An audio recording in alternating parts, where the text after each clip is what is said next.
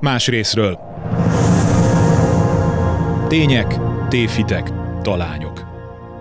Rózsa Péter történelmi vita műsora. Nemrég, október 22-én volt tulajdonképpen száz éves évfordulója egy nagyon tanulságos történelmi epizódnak, ami Magyarországon játszódott le. Negyedik Károly második alkalommal próbált visszatérni a magyar trónra.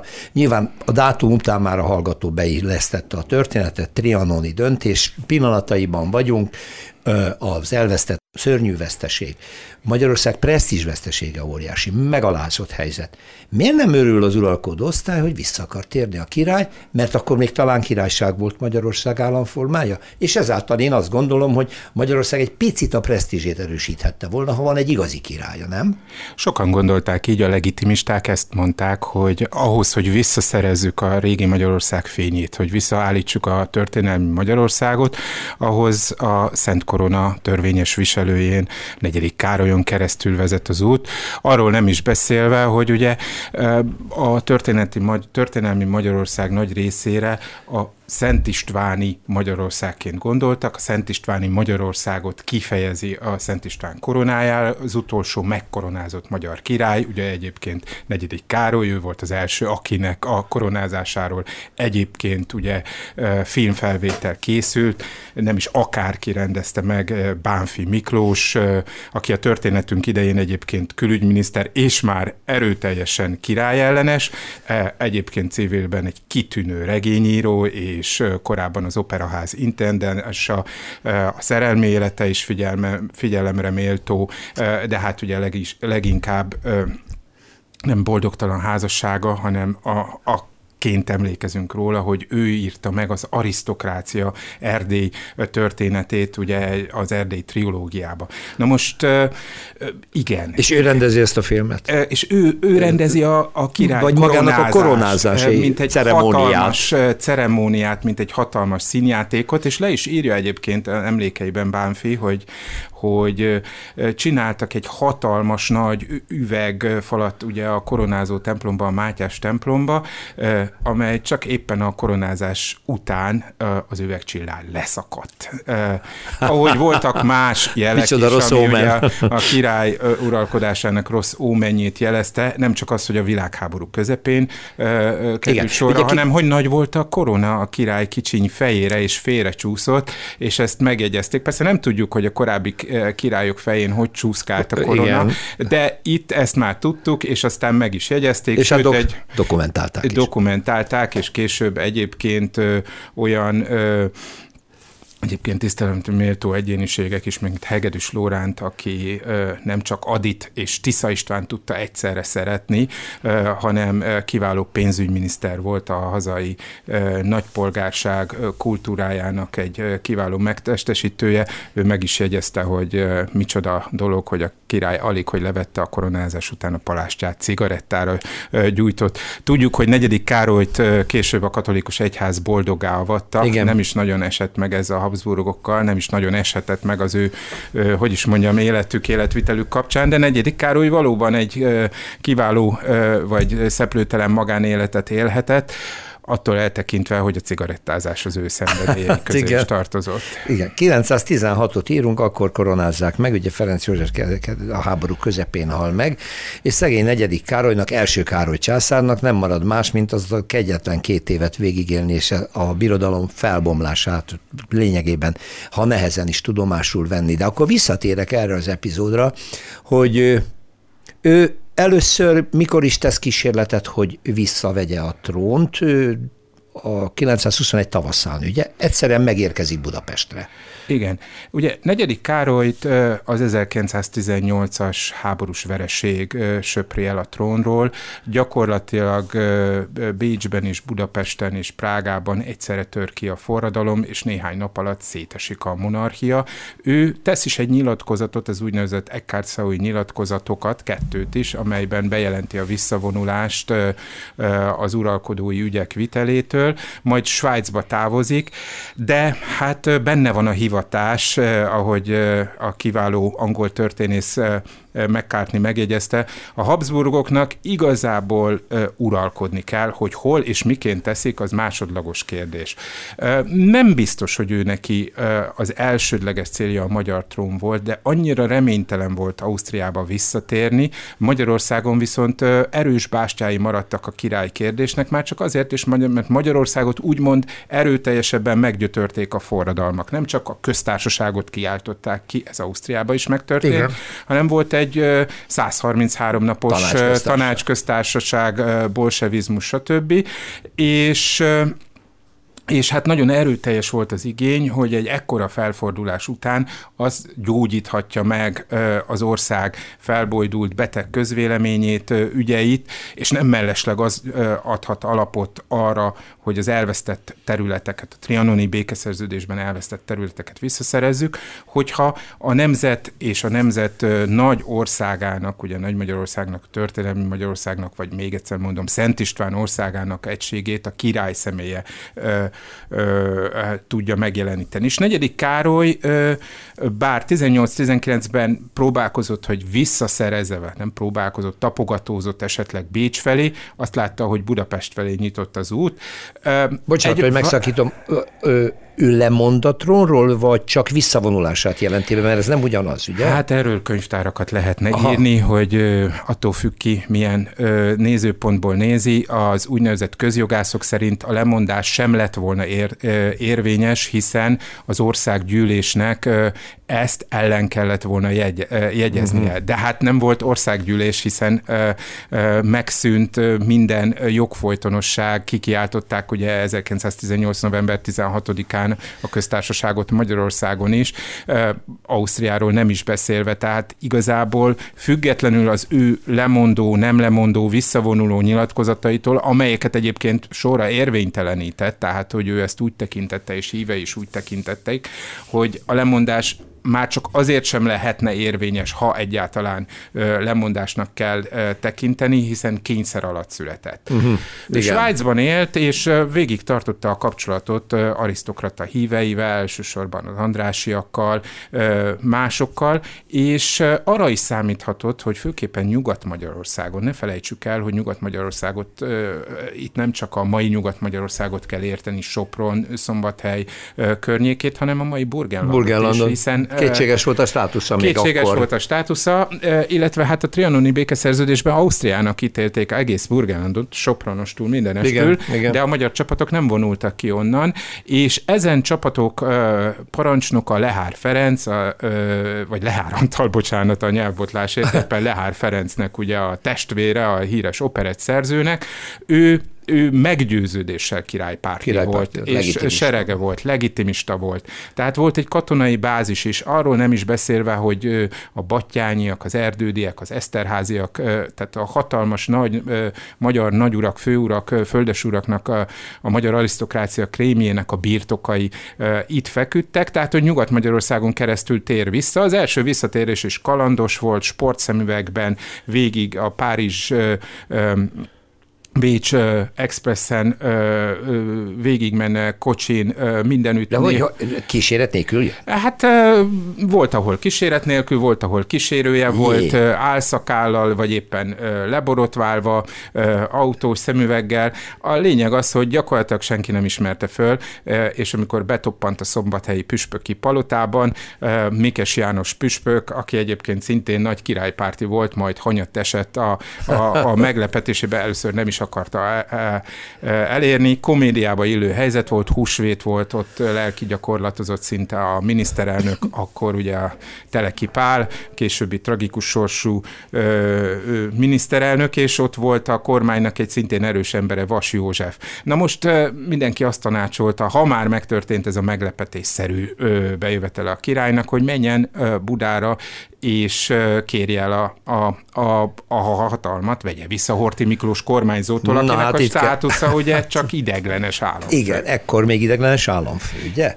Igen, uh-huh. igen, tehát ugye úgy rendezték, a, úgy rendezték 1920 elején az államforma kérdését, hogy igazából nem rendezték, mert hogy hiába verték le baloldali indítatású forradalmakat és rendszereket, azért a visszatérők között is sokan voltak, akik nem kértek a Habsburgokból. Igen. Például Gömbös Gyula. Horti Miklós, aki ugye Ferenc József szánsegéde volt, szavakban mindent megígért, hogy ő csak a királynak tartogatja az országos. De, de hát ő nagyon sokat ker, köszönhet a, a királynak Ferencnek, hiszen ő emeli ki, úgy Pontosan. olvastam öntől, hogy az egész katonai karrierjét. Hát igen, amikor ugye őt az osztrák-magyar flotta parancsnokává nevezik ki, akkor több tucat rongban előtte álló tisztet előz meg, és ugye gyakorlatilag... És ez Károlynak köszönhető. És ez Károlynak köszönhető, de hát ezt tudjuk, hogy a hála nem politikai hát kategória, és minél sikeresebb politikus, annál inkább tud Na, hálátlan lenni, és Horti Miklós ezt a mai kultuszának a, a, a, a kovácsai elfelejtik. Ő igen erőteljesen tudta a hálátlanságot gyakorolni, és nem habozott a döntő pillanatban abban, hogy Károlynak nemet mondjon. Na, de hát ő még csak ideglenes államfő, a királyság az tekintélyt ad, akkor akkor miért nem örül a király megjelenésének, és ráadásul számíthatott volna arra, hogy Horti ott nagyon kult szerepet tölt be majd ö, negyedik Károly mellett, vagy általa éppen, nem? Vagy már egyéni ambíciói fölülírták ezt? Hát én nagyon gondol? valószínűleg tartom az egyéni ambíciókat is, de természetesen Horti nem erről beszélt, nem az el, egyéni ambícióiról is, bár vannak olyan beszámolók, hogy állítólag kinyújtotta a tenyerét, azt, azt kérdezte, mit kapok, hogyha ugye Amikor átadom, találkoztak? Igen, igen, igen, hercegségről volt szó, a Mária Terézia rend parancsnoki fokozatáról és sok minden másról, főparancsnokságról. Állítólag Károly hüledezett is, hogy hát ez egyfajta rossz kupeckedés.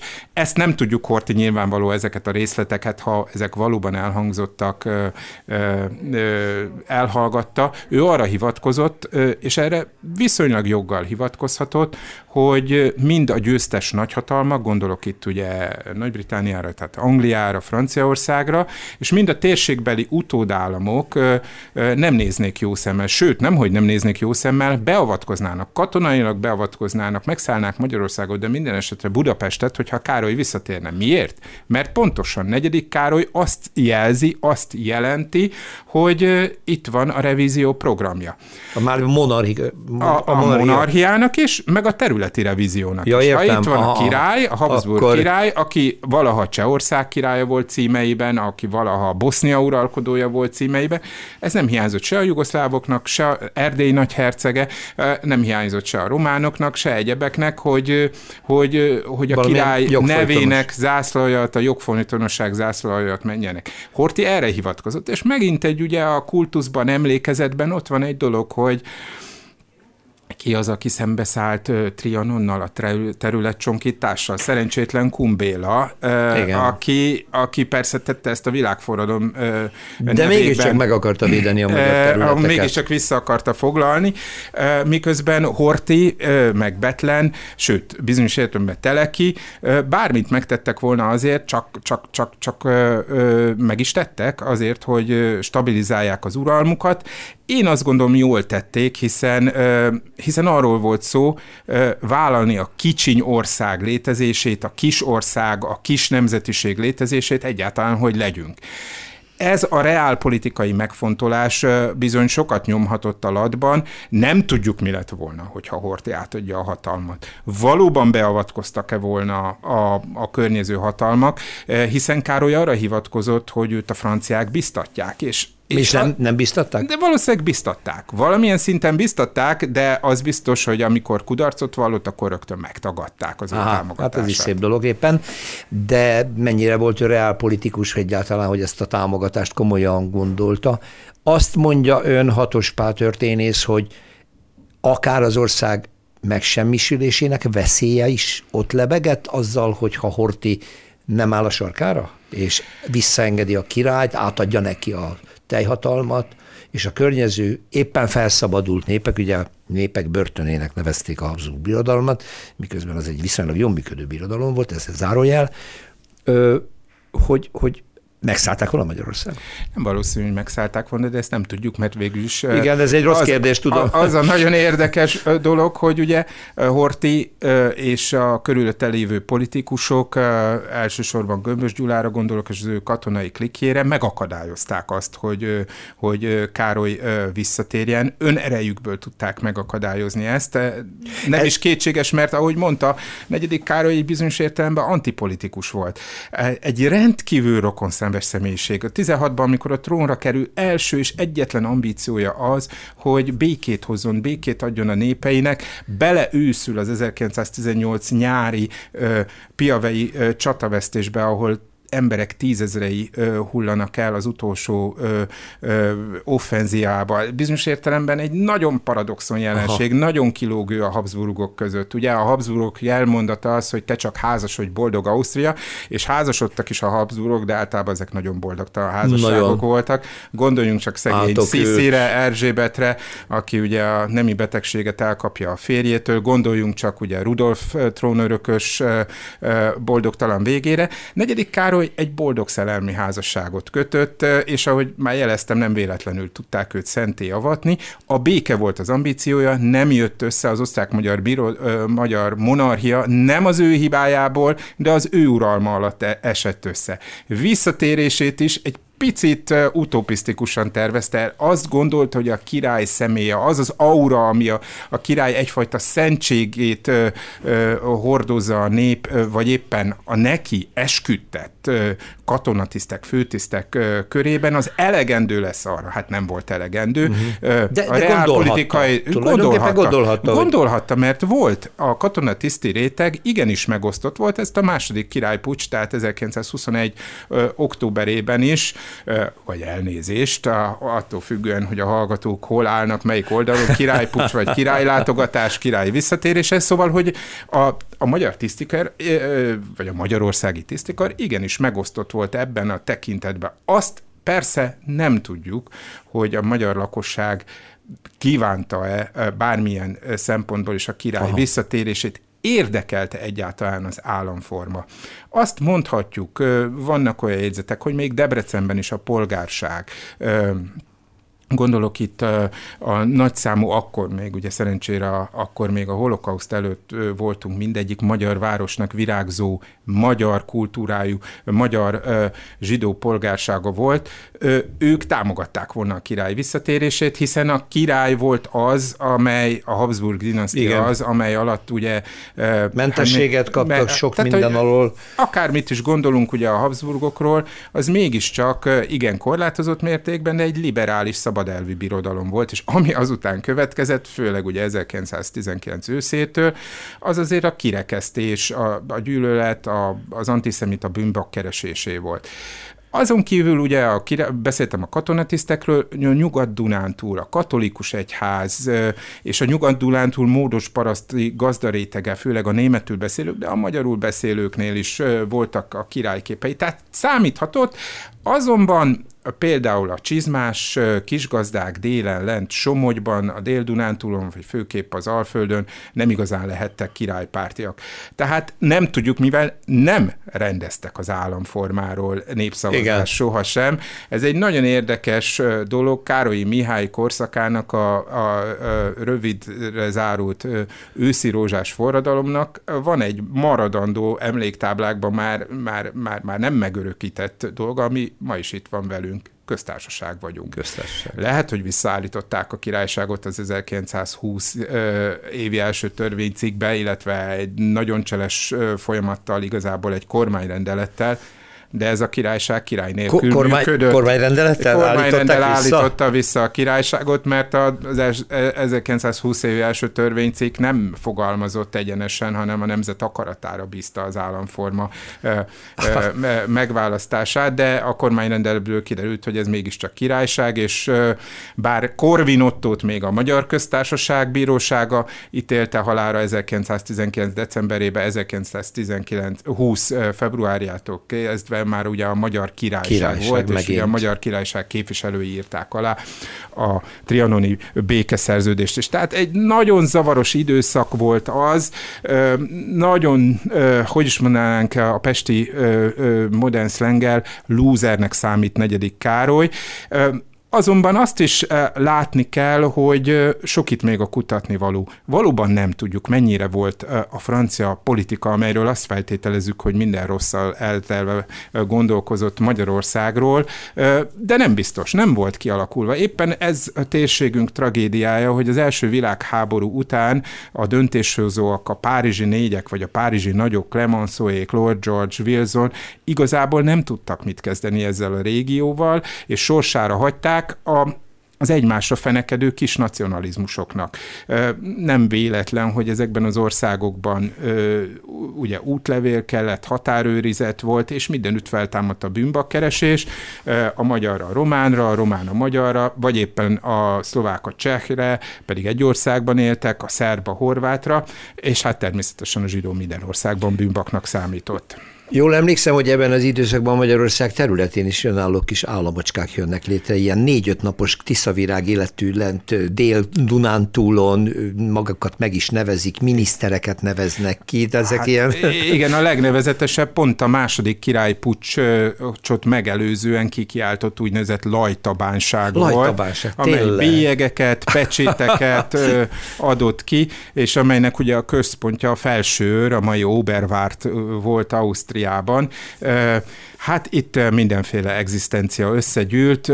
Pontosan nem tudjuk, hogy hogy történt. Ugye ez, ez, ez ugye annak a, annak a dolognak volt a, a következménye, hogy, hogy Magyarország egy igen ügyes taktikai lépéssel megpróbálta elérni a trianoni békeszerződés Nyugat-Magyarországra, azaz a mai Burgenlandra vonatkozó rendelkezéseinek a módosítását, és ehhez kellettek ezek a bandák. Maguk Aha. is így nevezték Aha. maguk, hogy bandák.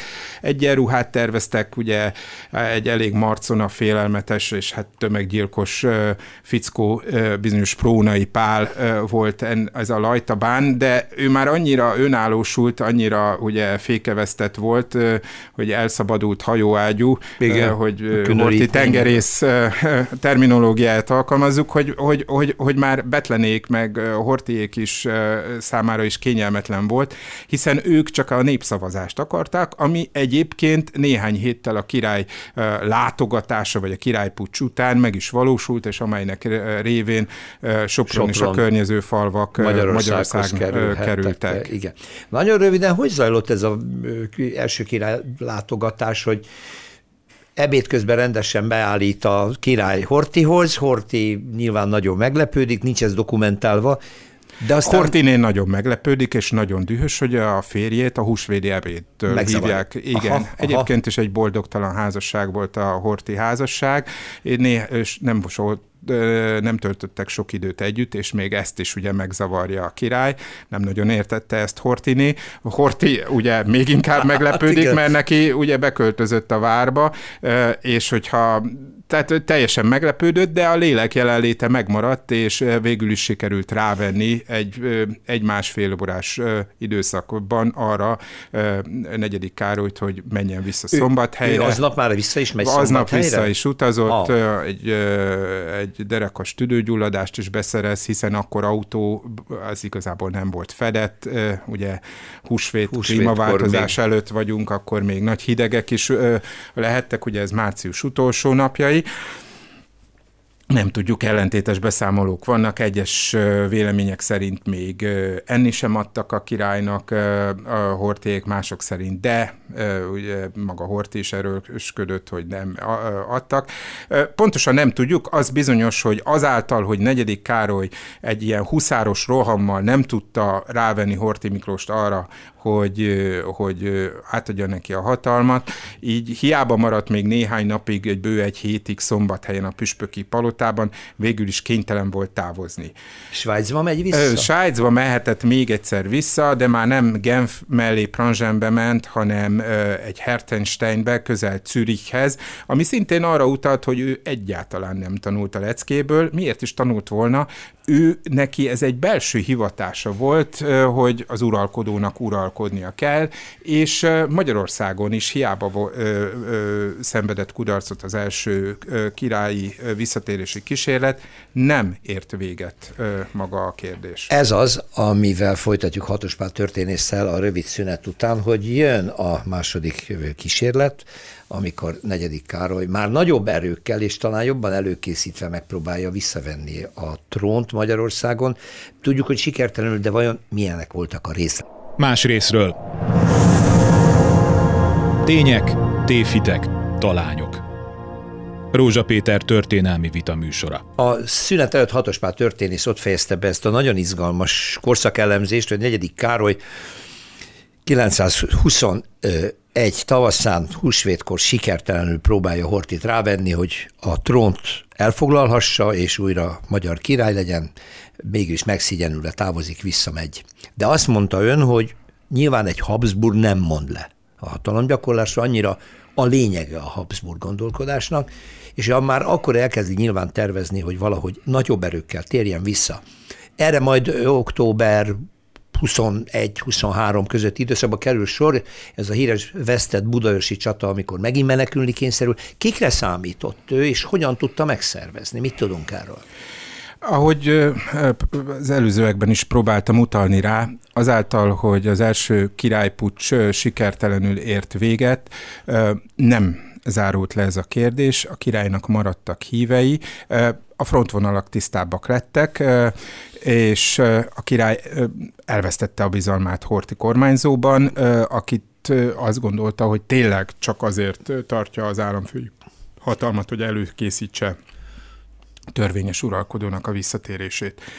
Ugyanakkor uh, Hortit szorították uh, a magyar politikának azok a, a, a nagy befolyású tagjai, gondolok itt Andrási Gyulára, gondolok itt Aponyi Albertre, a katolikus egyház vezetésére, Csernoch Jánosra, a püspökök döntő többségére, akik és bizonyos értelemben mondjuk a, a, a konszolidációt, a pénzügyi konszolidációt is megteremtő nagytőkére, akik számára a király visszajövetele a törvényességnek, a régi szabadelvi birodalomnak e, e, sokkal nagyobb biztosítékát jelentette volna, mint a kormányzó, és főleg a környezete, amiben ne felejtsük el, Héjas Ivánok, Prónai Pálok, francia kismihályok e, e, voltak, vagy éppen e, e, Gömbös Gyulák. Tehát egy nagy belső hatalmi ö, harc is volt, amely ö, időnként kiélesedett, időnként, ö,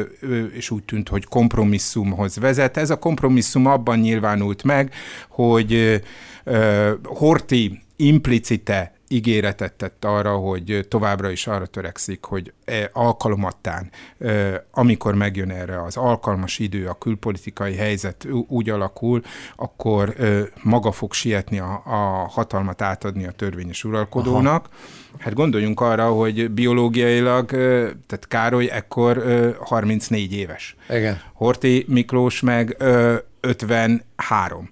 Tehát, hogy, hogy ha csak így számoljuk, emberi számítások szerint előbb-utóbb elkövetkezett volna ez az időszak. Ugyanakkor Látható volt, hogy az első királypucs után a miniszterelnöki tisztséget átvívő Betlen István, aki egy igazán hidegvérű, hidegen gondolkozó, racionális politikus volt, nem nagyon hitt abban, hogy, hogy, hogy, hogy negyedik Károly visszatérésének lenne értelme. Ő úgy vélte, hogy akkor lett volna, hogyha maga az egész birodalom alakulhatott volna vissza, erről szó sem lehetett, látta, hogy Ausztria előbb-utóbb ugye Németországgal fog egyesülni, tehát hogy, hogy nincs realitása a Habsburg birodalom visszaállításának, ugyanakkor kellően rugalmas volt, és hát kellően tudta titkolni igazi érzéseit, megfontolásait, tehát kompromisszumot kötöttek a legitimistákkal. Ennek a kompromisszumnak a, a másik oldalán ugye Andrási Gyula állt, ifjabb Gyula, aki már aki ugye egy nagy névnek szintén nagy tehetségű örököse, a monarchia utolsó külügyminisztere, Igen. egyébként ugye Károly Mihály veje, hiszen hiszen a mostoha lánya, de akit édeslányaként szeretett, Andrási Katinka grófnő egyébként ugye Károly Mihály felesége.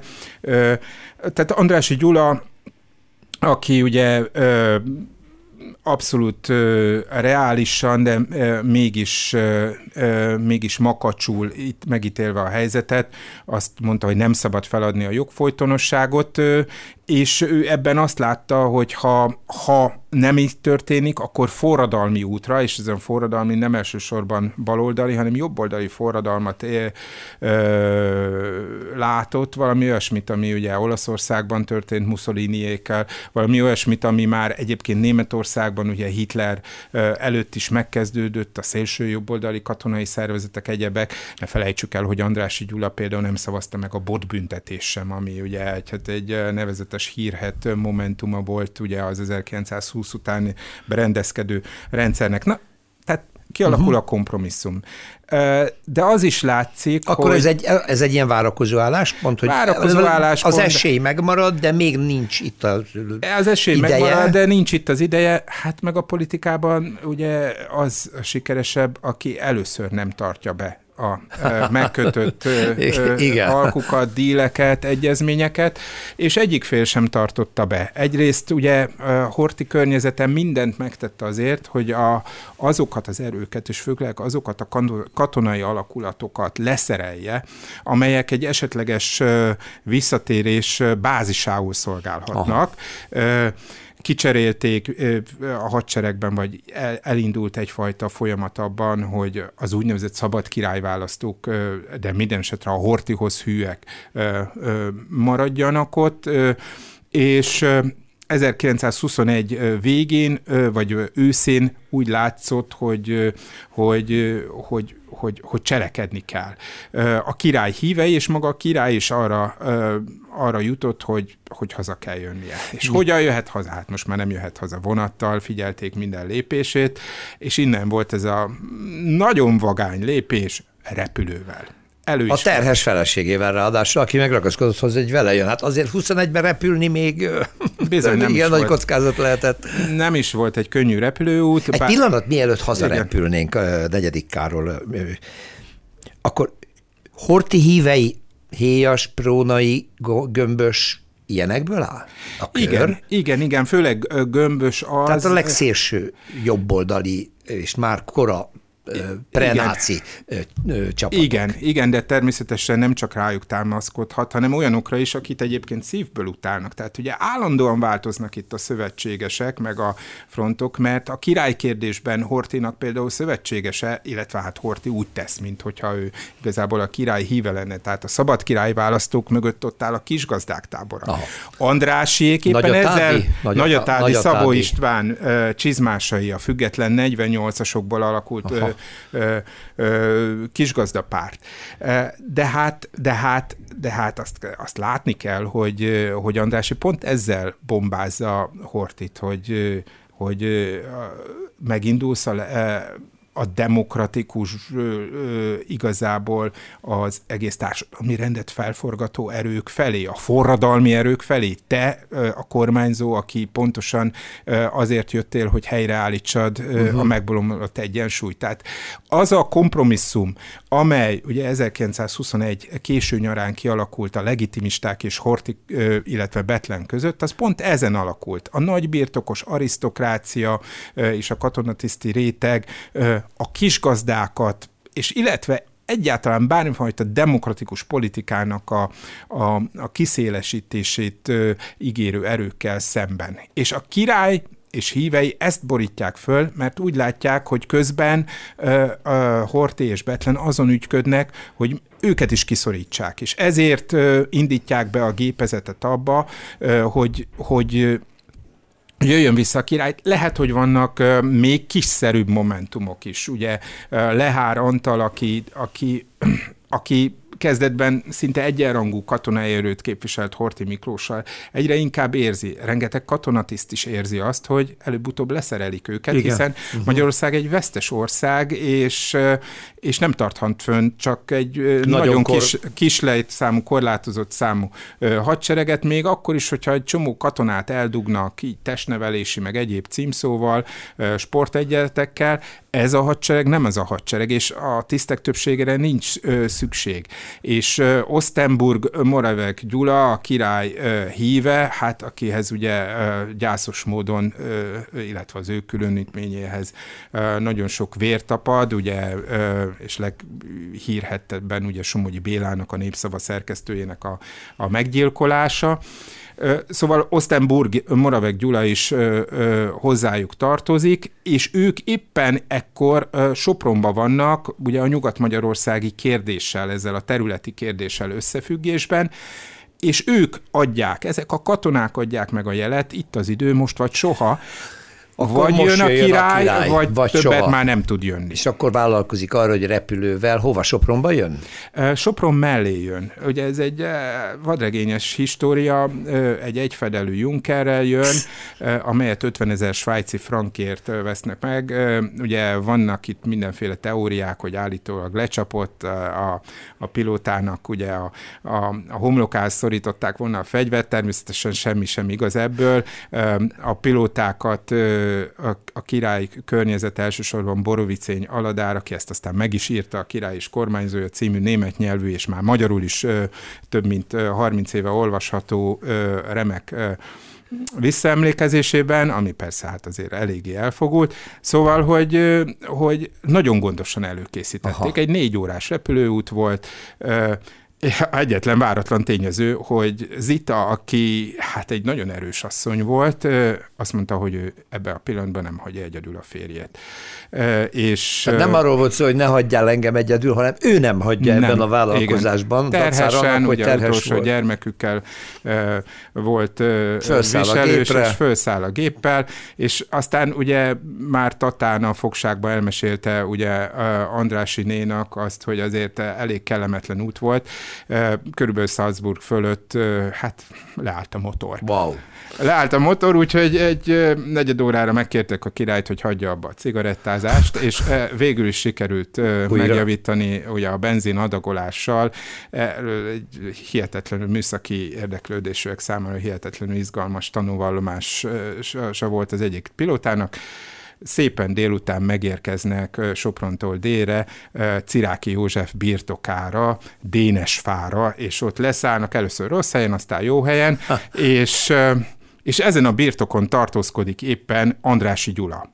A feleségével. Nem tudott a király visszatéréséről, és aki tudott volna, éppen azt mondta volna, hogy ne, ne. Mert ne, szerintem nem még most. nem volt itt az Még ideje. nem volt idő az alkalom, éppen el kellett volna mennie Betlen Istvánnal együtt Pécsre, hogy együtt lépjenek föl, együtt rócsózzanak, gondoljunk ugye a mai koalíciókra, ahol ugye olyan emberek mosolyognak egymásra, akik ugye egy közös cél érdekében nem feltétlenül szeretik szívből egymást, de de ő, ugye Andrási ö, tragédiája ez is, hogy jobban szerette a családját, mint a politikát, éppen ö, unokája keresztelőjén van ott ö, Dénes fán, és hát ö, legendába illő a történet, hogy sétálnak a nagy lakod, ö, vagy keresztelési ö, lakoma végén a parkban, és hát elfutott egy, egy, egy lovaskocsi, és ott valaki nagyon integet nekik, és, és hát ugye az egyik mondja, hogy hát ez biztos a kecöli eh, szakácsnő, de hát ugye a kocsin. egy, egy gróf, eh, meg, meg a férje, eh, de hát ugye egy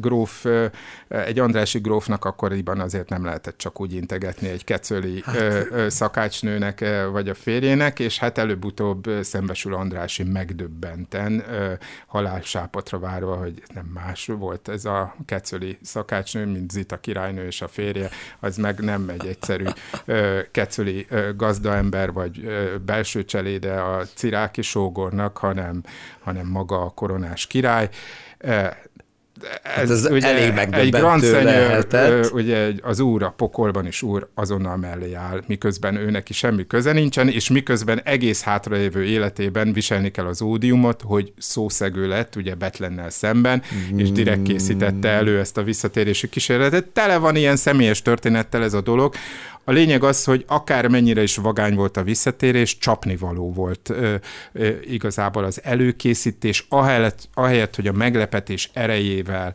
azonnal Budapesten termettek volna. Ö, hát ezt Osztem... nem értem, hogy mit, mit, mit csinálnak ott, kormányt alakít, ugye ezt olvastam öntől, hogy, hogy Andrásit is miniszter, András megkínálja a miniszteri székkel. Persze, el is fogadják kitüntetéseket a Sopronban, ugye a hogy lányok virágot ad adnak, akkor nevezetes ugye a győri állomáson készült kép, én magam ugye Győrbe jártam középiskolában, mindig elképzeltem, milyen lehetett, amikor ugye negyedik Károly végigment, és ugye amikor még gimnazista voltam, nem tudtam, és az idős Rakovszki Istvánra, aki ugye dezignált miniszterelnök volt, azt hittem ő a király, és ki az, az, az a kis fiatal katonatiszt, aki hát ott megy, volt. aztán később kiderült, hogy ő maga volt a király. Szóval ünnepeltetik magukat a helyőrségek, ugye Győrben, Komáromban, Tatán, mind mind felesküsznek, ám maga az utazás, ami akkor sem volt már hosszú, tehát október 21-én éjfél után szállnak a vonatba, valamikor hajnalba indulnak el, és hát ugye igazából 23-ára hajnalra érnek Biatorbágyig. Két nap? Két nap kellett. Hát ugye, hogy az aknákat, vagy azt nézik, hogy ugye felszedik előttük a vonatokat, nehogy bombára menjenek igazából nincs előkészítve ez a dolog, a meglepetés erejével azonnal ott lettek volna, de a király valószínűleg megint arra akart építeni, hogy ha ő megjelenik, akkor a helyőrségek azonnal át ö, ö, ö, adják a hatalmat. Volt ebben valami, hiszen a, a, a, a, a budapesti főparancsnok Willerding Rezső báró, ő például nem vállalkozott arra, hogy e, ellenálljon. Ugye úgy kellett visszahívni egy szolgálaton kívüli tábornokot Nagypált, de alapvetően Horti nem a hadseregre támaszkodva verte vissza a király kísérletét, hanem, hanem az egyetemistákra, ezekre a tartalék zászlóajakra, egyetemi zászlóajakra, amelyek hát ugye elég kétes szerepet játszottak korábban, hiszen ezek ugye katonaviselt emberek voltak, akik beiratkoztak az egyetemre, vagy nem iratkoztak be, és ugye a fő érdemük az elmúlt idézőjelenben érdemük, hogy ugye kiverték a zsidó hallgatókat az egyetemekről, az ők szorgalmazták Igen. a numerus clausus egyebeket, tehát igazából ö, ö, hát egy, ö, egy fura paramilitáris szélsőjobboldali társaság volt, és, erre és őket, őket tudta mozgósítani Gömbös Gyula, ők rohantak ki a budaörsi török ugrató alá, és pontosan a gyakorlatlanságuk a, ö, miatt, ugye, amikor megérkezik az Osztenburg zászlóaj, akkor ugye tüzelnek egymásra, és, és hát ugye veszteségeket is szenved ez az egyetemi zászlóaj. Azonban a király nem készült arra föl, hogy itt valódi csata legyen, és még súlyosabb, ha katonai szempontból nézzük, hogy a, a mellette állók sem tudják ezt. Nem is volt jelentős fegyveres erő a király Volt, körül. volt, de hát csak egyetlen ponton támadnak ahelyett, hogy bevonulnának mondjuk Budakeszin keresztül a hűvösvölgyön át. A, elveszítik a momentumot azzal, hogy nem lépnek gyorsan, és időt hagynak az első ijegység után magához térő Betlennek, Gömbösnek és Hortinak, hogy összeszedjék vidékről, felrendeljék a csapatokat, és a budaörsi csata idején, amelyet először ugye a királypártiak nyernek meg, elfoglalják a budaörsi vasútállomást, és elfoglalják magát a falut is, ami akkor egy kis álmos, poros sváb falucska, akkor már, már, már kialakul az, hogy több katona van, és mivel a király egyébként sem akar harcolni, a király által kinevezett ö, saját főparancsnok, hát ö, hol ide játszik, hol oda játszik, a kétszer is leteszi az esküt a királynak, de a Hortinál meg esküdözik arra, hogy, ö, hogy, hogy ő tulajdonképpen ezt kényszerből tette. A lényeg az, hogy egy olyan fegyverszüneti pontot állapítanak meg, amivel végülis a Hortihoz hű erők gyakorlatilag bekerítik. Bekerítik, és akkor kerülnek fogságba. Igen, és akkor Károly... visszavonulnak, egy tatai kitérő után, ahol ugye egy Eszterházi gróf látogatja meg, vagy fogadja be őket, végül is Tihanyba internálják őket, itt tehát a király ö, issza a finom bencés borokat ö, bánatába, is nem hajlandó lemondani. Aha, még itt sem mond le. Még itt sem mond le, de a történet ezek után nagyon gyors fordulatra kapcsol, ö, hiszen ö, verik az asztalt, ugye Benesék, ugye a cseh külügyminiszter, a jugoszlávok is, ugye a délszláv királyság képviselői, sőt, ugye a románok, akik eredetileg nem voltak aktívak ebbe, ők is elküldik az ultimátumot. Végső soron maga Anglia vállalkozik arra, hogy egy cirkálót küld fel a Dunán, és akkor ide szállítják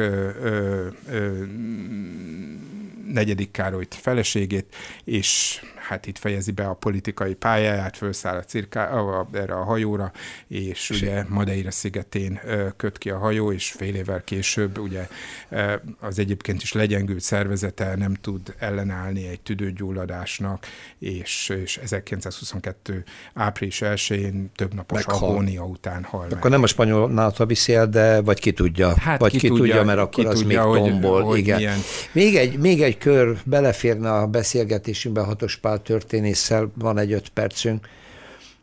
Teljesen a nemzetközi élet ebből a konfliktusból kívánul, gyakorolnak hatást Hortira, gyakorolnak hatást ígérgetésekkel még mindig negyedik Károlyra, vagy hagyják, hogy ez az egész itt majd valahogy megoldódik. A, a budapesti képviselője az Antant hatalmaknak, az angol fő megbízott, a franciák, az olaszok is igen aktívak, és igazából teljesen egyértelműek abban, hogy, hogy, hogy ezt a pucskísérletet fel kell számolni. Aha.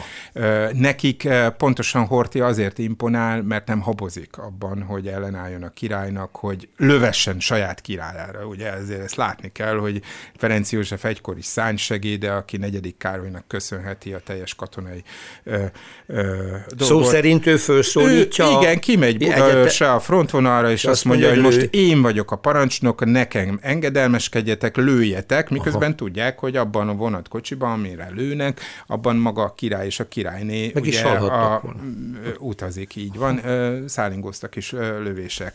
Ez ugye máig olyan sebel mondjuk a hazai konzervatív jobboldali identitásnak, hogy amiről nem szívesen beszélnek, de bizonyosan reálpolitika volt abban az értelemben, hogy egyértelművé tették a nagyhatalmak a helyzetet. Persze, persze ott mozoghat a kis ördög. Valóban megérte volna egy hatalmas katonai akciót indítani Magyarország megszállására. Érdeke lett volna ez a hatalmaknak? Bizonyosan nem. Nem volt érdek. Ezért volt az, hogy a trianoni feltételek sem voltak olyan rosszak, hogy nem jött létre mondjuk a Nyugat-Dunántúl elszakításával egy, egy csehszlovák jugoszláv koridor felvethetjük ezt a mi lett volna, ha kérdését, és természetesen nem tudunk rá válaszolni. Vannak olyan történészek, mint a nemrég elhunyt Ormos Mária, aki azt mondja, hogy Horti és Betlen ezzel tudta bebizonyítani, hogy Magyarország, amely csak 1918-ban nyerte vissza a szuverenitását, ez egyfajta szuverenitási aktus volt, önmaguk rendezték ezt a kérdést, miközben mondjuk Benes, a cseh külügyminiszter úgy próbálta megállítani, hogy hát ezek egy kutyák, semmi mm-hmm. másban nem mm-hmm. gondolkoznak, nem akarják elfogadni, nem akarnak belenyugodni a trianoni békébe, nem képesek beilleszkedni az új európai politikai rendbe, nem így volt. Képesek voltak, pont ebben rejlett Betlen politikai bölcsessége. A mérleg másik oldalán persze ott áll az, hogy ezáltal az utolsó halvány lehetősége is elmúlt annak, hogy bármilyen közép-európai integráció jöjjön létre. Ezt akarta ugye Jászi Oszkár is, csak ugye ő, ő sokkal demokratikusabb módon, és valamiképpen e körül nem véletlen, hogy a liberális polgárságnak nagyobb szimpátia volt, szimpátiája volt negyedik Károly felé. De végső soron a legitimista politika, negyedik Károly ö, trónfosztása és, és, ö, és, és, és korai halála után hiába volt élő és ható, és bizonyos értelemben tiszteletre méltó is, hiszen a legitimisták közül mondjuk Aponyi Albert fia is Dachauban ö, raboskodott, vagy éppen Graz Gusztáv, ö, ugye, aki a király legfontosabb hazai híve volt, antifasiszták voltak és szembeszálltak ugye a nácikkal, nem volt élő és ható erő. El kell fogadnunk azt, hogy Magyarország közvéleménye mindenáron nem akarta azt, hogy királya legyen. Szent István koronáját nem akarta bárkinek a fejére tenni, bizonyos értelemben számára ez egy kitüntetett múzeumi tárgy. Igen, és berakta nem, a múzeumba szó és szerint is. többé nem, Igen. nem az, ami korábban volt maradt a Nimbus. A hatospát történésznek nagyon-nagyon köszönöm, borzasztó izgalmas volt ez a történelmi kaland, minden jót. Köszönöm a figyelmét a hallgatóknak, a szerkesztő Herskovics Eszter nevében is Rózsa Pétert hallották.